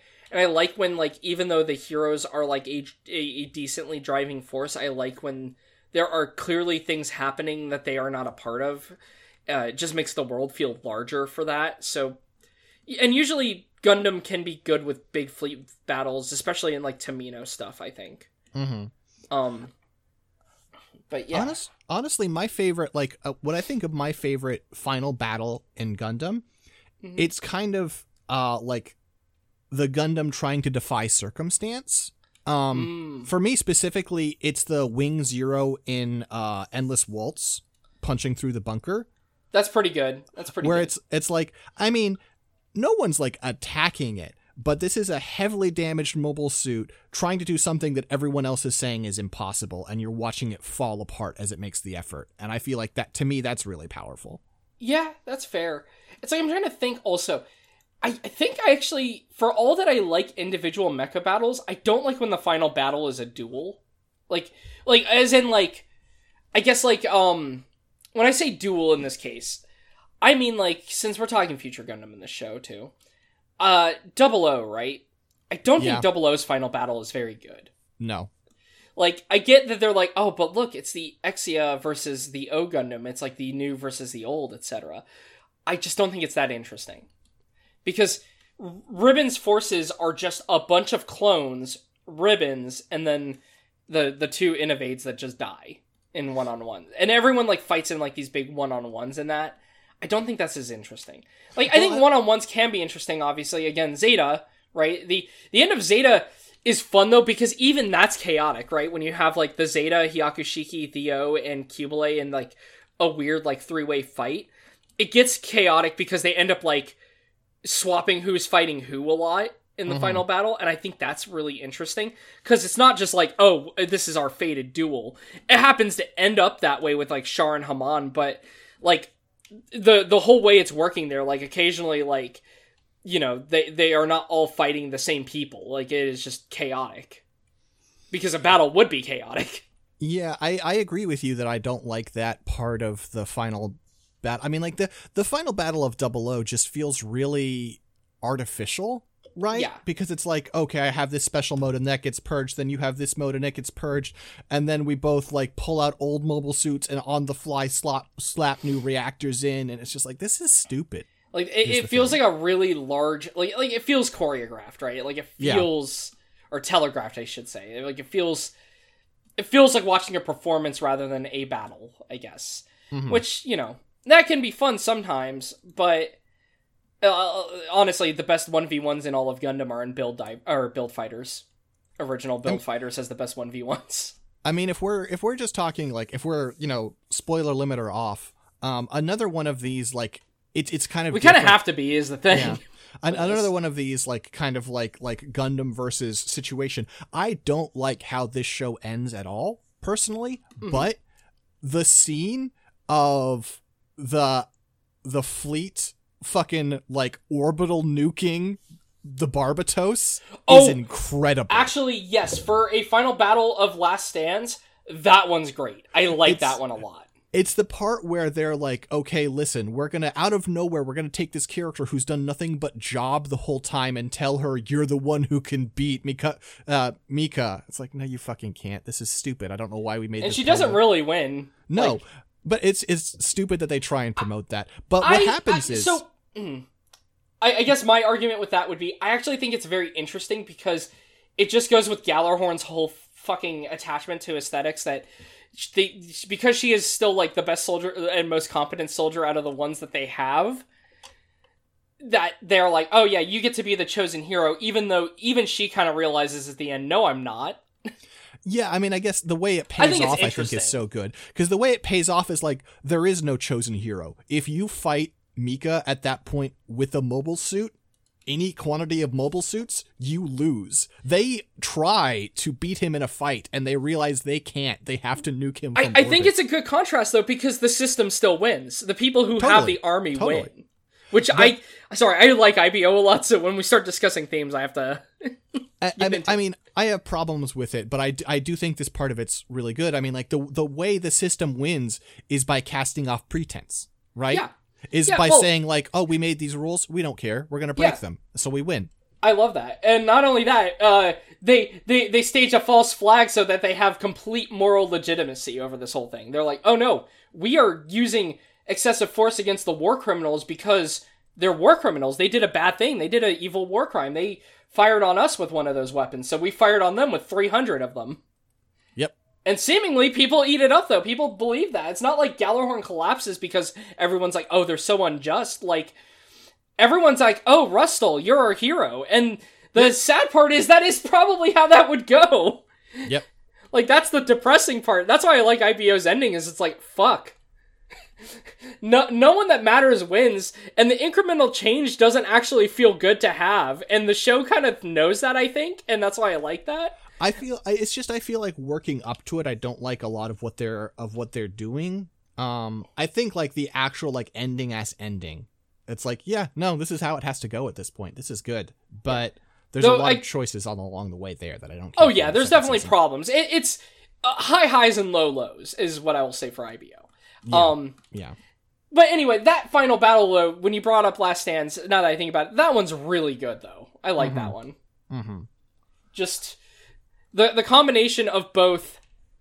I mean, they, you know, Mika and and Akihiro are dead. When they when they get fired on, they are dead there.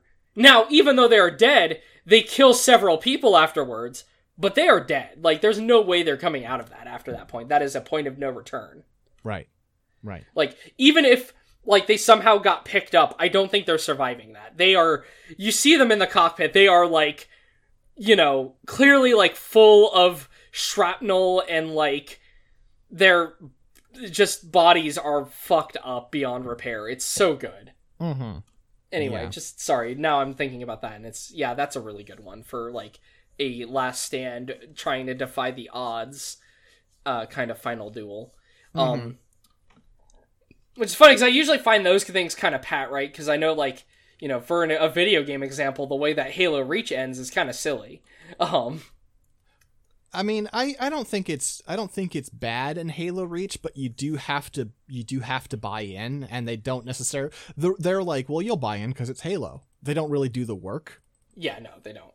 Um, The problem is I don't care about the team in Reach, so when it's like a big final stand, um, you know, it's just like, oh, can I just let them kill me because I, you know, I'm not, I don't feel invested surviving here. do you know how they got me, Dylan? How? What's the name of that character you're playing as? Uh, I can't even remember. I played Halo Reach two years ago, and I can't remember anyone's name. Noble Six. Ah, Noble. What are they saying on the walkie all the time? Six, take care of it. I'm like, you got it, Ah, boss. right. Okay. I okay. they just through pure luck, they got. I can't me. remember a single Spartan's name in that game. Also, it's so funny. I just I- cannot. I just remember that it was my name. I don't remember anyone else. The, the, the, the, the primary Halo Reach memory I have is at the beginning. You're like, it's time to suppress a colony of re- rebels. Oh no, it's actually the Covenant. And I'm like, wait a minute. Is some of the awful Halo lore leaking into this game? Not really. The stuff that doesn't get talked about in the games? anyway. Um, trying to think of like other ones though. So yeah, like, non non Gundam, for instance. yeah, non Gundam stuff. Ooh. Uh hmm. Non Gundam final battles. that I'm just like that I think are really cool. Uh Dunbine has a, a final battle that is also uh do you mind me spoiling it or just should I No, just go for it. for Okay. Uh, so spoilers for Aura Battler Dunbine. Please, if you're watching this, leave now. At the end of Aura Battler Dunbine, uh, so the thing about all the Aura Battlers at the end is they basically so every Aura Battler went on Upper Earth, which is where all of the Aura Battlers are sent to at the end, which is to say our Earth are like 10 times stronger. Actually, more than 10 times stronger. Like their little machine guns basically can almost create like nuclear devastation. Like it's they are dangerous on on uh, in our world. Um, so what ends up happening is basically the final battle is just a lot of like, it's very Zeta esque, very everyone is fighting and things are exploding and everyone is dying, kind of Mhm. thing, and it is chaos. And I think uh, that's a fun one just because uh, the whole thing is about how Aura battlers are actually evil machines that even if you're trying to do good on them, you're not going to be able to do good. So it ending with all of them dying is, I think, actually pretty fun. These machines have not brought happiness to anyone. Except for I- me. I also, I mean, like in the tradition of like liking it to be somewhat subversive, right? I like from uh, Code Geass the last fight between Suzaku and Karen, where it's just like, oh no, Karen's just too much of a better pilot by now. I think you mean Kallen. Yes, I'm sorry, I do. I do mean Kallen. But she's such a Karen. um, yes. Um, Wait, hold on. She's the one. She's part of the rebel group. We can't call her that. Actually, she's yeah. the one who isn't. but like by that point, it's just like they were they were rivals for a long time, and she just got better than him. hmm and it's just sort of this like I I I do like that's part of the thing to me is I do think it's really fun to have rivals, but my experience of rivalry is that someone outgrows the other, and I Yeah. really love to see that represented. Yeah, that's fair. And you know, it is good. Um, I'm I mean, trying to just hell, think. I'll I'll I'll despite the fact that I don't like the movie, I'll say that for Char's counterattack. Amuro just has Char in that fight. yeah. Char Yeah, just can't keep up. unfortunate, but yeah. Well, listen, you reap what you sow. You fucking You wager send- the send an fate of humanity on you fucking having an ego trip and sending your enemy a super weapon. So, final battle. I don't know why I didn't think of this earlier when we were talking about uh, something trying to stand up to the forces of the universe, trying to get rid of it. But let me tell you, last night I rewatched Be Invoked, and Ideon, Oh. Ideon's final movie is just an entire movie of someone trying to make a last stand against basically the universe working against them. Eh, can Well, they are in a, the Can you call that? Can you call that a battle? I mean, I guess in reality, it's two of them that are in a final stand against it. It's two.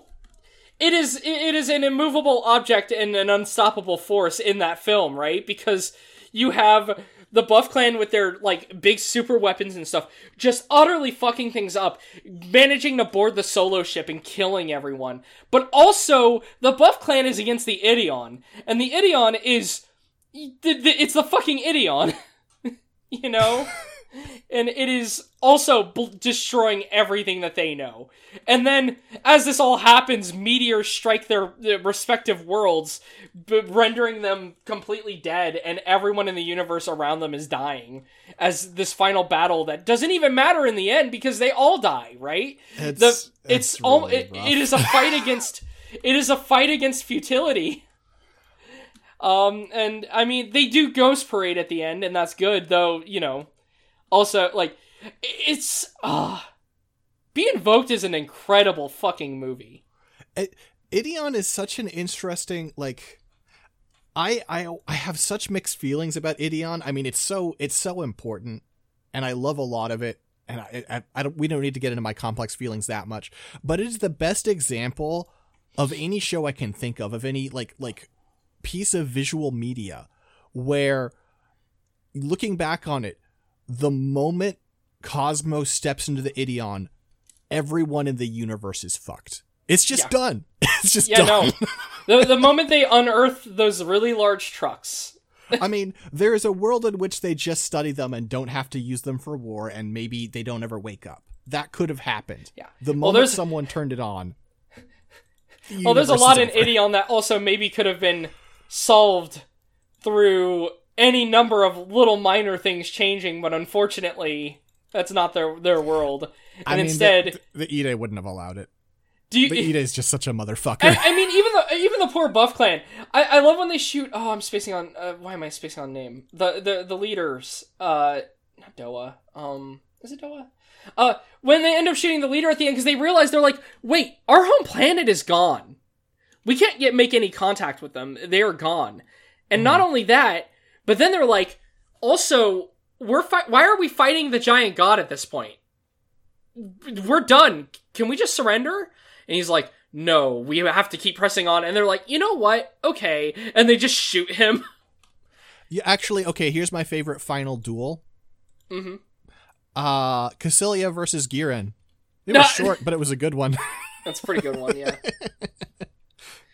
and then right after they shoot their leader because they're like, okay, well, we're not gonna die uh following your shitty orders. As soon as they shoot him, that's when the Ideon punches into the into the cockpit area there on the uh large ship where Yep. they all are. Oh, it's such a nightmare. The Ideon being destroyed by one of the um the the movie uh, y- uh like one of the movie Buff Clan units uh that you know the big silver ones Mhm. like hitting it at the end in such a way that it doesn't stop the giant beam from firing. So that one Buff Clan soldier hitting the Ideon, causing everyone to truly die before it could be stopped is so uh everything falls into place for like it to be, you know, that ending. But here's the thing, it's not like Ideon's a sad ending, right? In I a way not. Yeah. the ghost parade is i i think I, it's so funny, right? Because again, you have instrumentality in anime as like, oh no, this is the worst thing that could ever happen, and then Ideon it happens, and it doesn't feel like the worst thing ever. Actually, I mean, honestly, ever since like what episode would you say? Like episode. I, I I'm trying to. I- I what what event are you thinking of? I'm thinking of like when they are when the Ideon is rejected from Earth, which is like in the late 20s, I think. Yeah. Oh, when the, when yeah when they don't have the support of the Earth, even when the Earth's like, uh, actually, no. Yeah, I think ever since that point, it's like, okay, well, honestly, at this point, death is a mercy. Yeah, no, they, you, everything is doomed at that point. that's that's one of the many like- things of sealing doom. and like the fact that from then on, it's like, oh, they're winning fights. That's not something to celebrate. Yeah, no, They just can't stop. Yeah, they're against the giant space empire. Like them winning one fight every now and then is nothing, and we know it's nothing because literally the movie is all about how look at how many forces the fucking Buff Clan still have, Yeah. and, and we watch as this giant amount of forces, you know, get dwindled away over time in the whole film because that film is just a battle of attrition for everyone in the film and for me in the audience watching the film because that movie chips at you in a way I love, but you know. Anyway, Such a that's that, a good one. That series is such a That's actually bummer. the best last stand in all of anime, but the last stand is everyone against everyone. Um, I'm trying to think of any others though. See, like, cause yeah, all my favorite final battles though are all like early Tomino Gundam, and like IBO is like the exception. Cause like I think of like final battles in Seed, and I don't care. In Double O, I don't care. I, I the final thing in G Gundam's okay, like the, against the Devil Gundam. Sure, it's fine. I, I like the Love Love Tenkyoken, that's fine, but I mean that's not really a battle either, right? Like it's you know, it doesn't feel like a climactic battle, and like the space battle uh, in G Gundam of all the nations, you know, fighting all like the various uh, Devil Gundam forces and like Death armies and whatnot. It doesn't. I don't care. It just doesn't feel. It doesn't feel real. I guess right. Like it doesn't feel like a real conflict because it's all the heroes triumphantly beating the shit out of Death armies infinitely. Mm-hmm.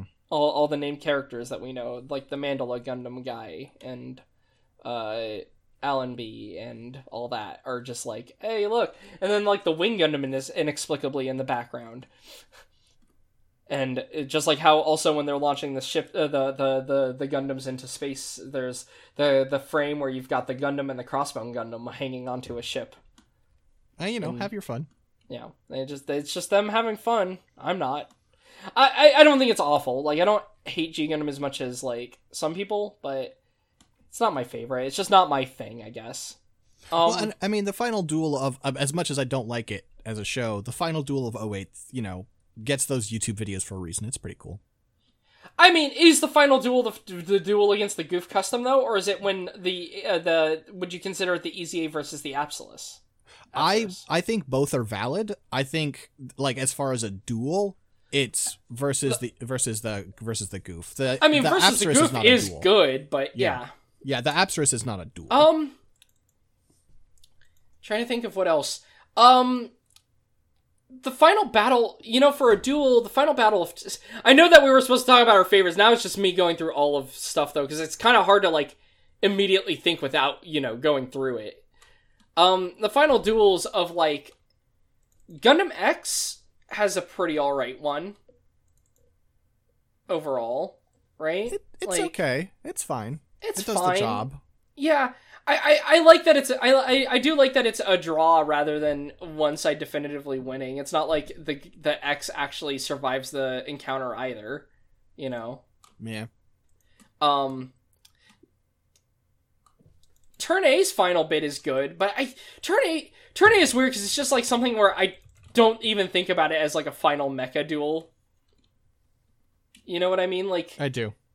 because because what I think of with the final episode of Turn A is not the Turn A and the Turn X fighting, even even though there's some really cool shit there. It's when they get out of the mobile suits and Gym tosses a fucking sword to Loran and is just like, "Hey, fight me," and then Loran just kind of. Not really a technique, just kind of like freaks out on him. like just starts hitting really fast with the sword. And then Gym just gets grabbed by the cocoon and it's like, bye. I'm Yep. leaving. I, I'm not staying here for this. Um, I mean, it's good, but it's not like ah, Final Battle just carries a connotation with it that I don't even always think of with like that kind of stuff. Yeah. Yeah, I don't tend to like them very much. Yeah, like I'll- again, like when it's a big fleet battle or something like that, or like a last stand. Sure, Ju- duels generally don't win out unless it's something really spectacular like Turn A. I do like it Which when the, when like one character is trying to have the classic like clash of ideologies. The the best example of this is again Endless Waltz. They're trying to have the clash of the ideologies, and the other character's like, "Dude, you're just saying the stupidest shit in the world. Yeah. You're just being such a fucking idiot right now, Wu Fei." uh, well, if we want to go for that, see, it's not the final duel, but the the the one the final it's the final duel, I guess, in a way for well, no, not for the Cherudim because the Cherudim gets to fight one other thing. Uh, I will say, Ali Al-Saachez versus um uh Lockon the Second is actually kind of that, right? Because. But in the inverse, because that's the battle where everyone is having their big we are understanding one another because uh Setsuna's doing the Trans Am burst and we can feel each other's emotions and see into each other's mind. And Ali's just like, this is I'm evil. this sucks, actually. Uh, and He's like- Lockon's like, don't you feel bad about anything you do? And he's like, no, not at all. He's like, "Don't you understand? I don't have empathy. I'm just evil." And it's like, "Oh, okay."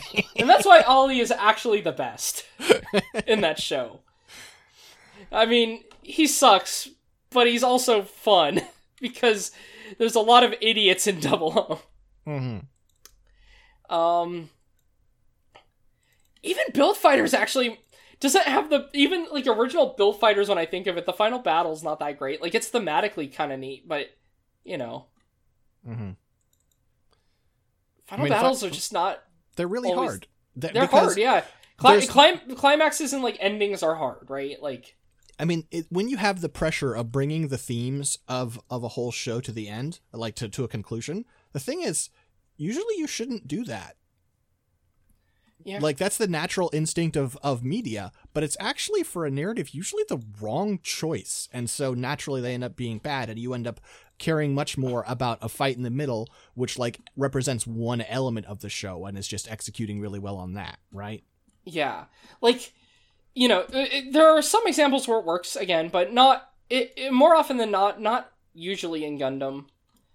I mean, even not always in like Tomino Gundam, because like I like Double Zeta, but I don't really think about like the final bit of Judau versus like uh Haman all that often. Like I think about it from the terms of like I, I love when Judau is so angry at the Federation forces showing up there, but it's like it's not the battle that's the draw, right? Like Mm-hmm. to actually have it so I'm drawn to all elements of it is, I guess, how I'm trying to read this question. Because I don't want to just say, oh, it's thematically good, or oh, it's interesting to watch. Because if it only fits one of those, it doesn't necessarily fit like an amazing final battle to me. Unless, again, it's something. Unless you've gotten to get away with something ridiculous, like how the entire uh, movie of Be Invoked is just a final battle, right? like that. Whole, that's a whole movie of it, and that's why it works. Um, both thematically and like in terms of a visual thing to watch. Um anyway, I don't know, that's my thoughts on it. I'm not a media critic. Uh I just listen to a lot of them and attempt to be half as good as them. Also, this is why we're only doing one question, is because we don't shut the fuck up. yeah. Uh, that's fine. Yeah, it is fine. I, I feel perfectly comfortable with That's why this week only one episode. Mhm. Um, because we we we we foresaw not actually, but we're actually both just really tired. Yeah, what um, happened is we literally both rolled out of bed and put on headsets. So Yeah. Well, because here's the thing. I think that you asking whether we would do the podcast tomorrow actually set forth an uh, an un, like an insufferable chain of events in both of our lives that would cause us to not get any sleep when we agreed on it a day later. yeah, it was rough. Ah, it's fine. I think we did a good job this episode though on the impulse talk. We rambled a lot, but hey, that's why you're here.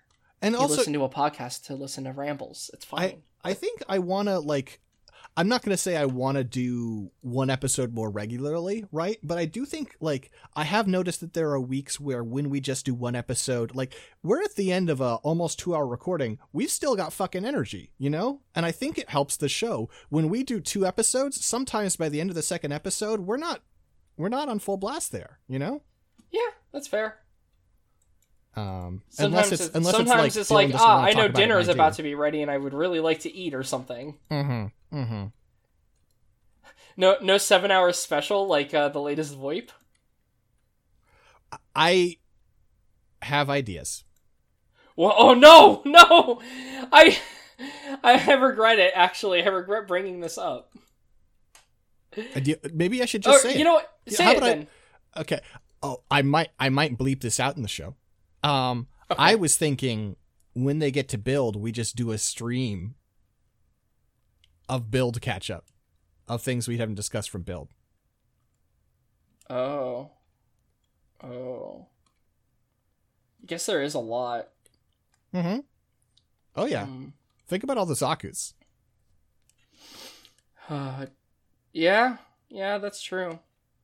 We talked about some of them though, right? Mm-hmm. But also in the early days, we didn't talk about any of them.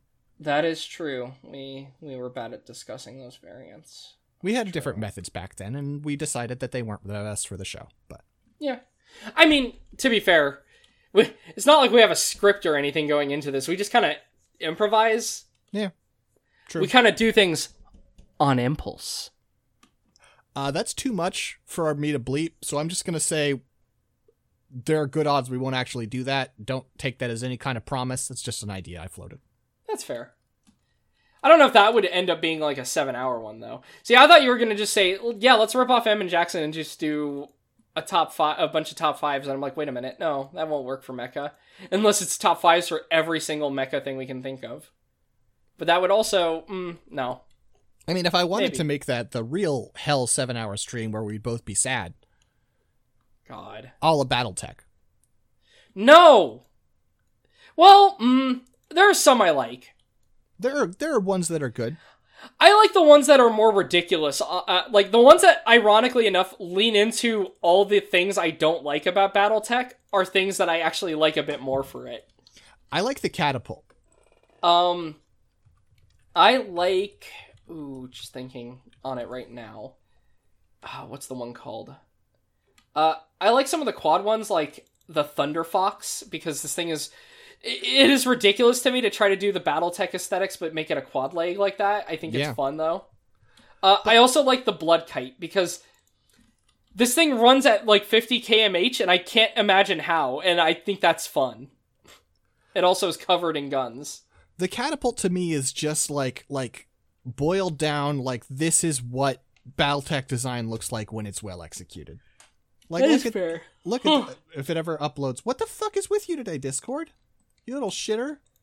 Hey, I, since since you brought up the catapult, how do you feel about the yeoman?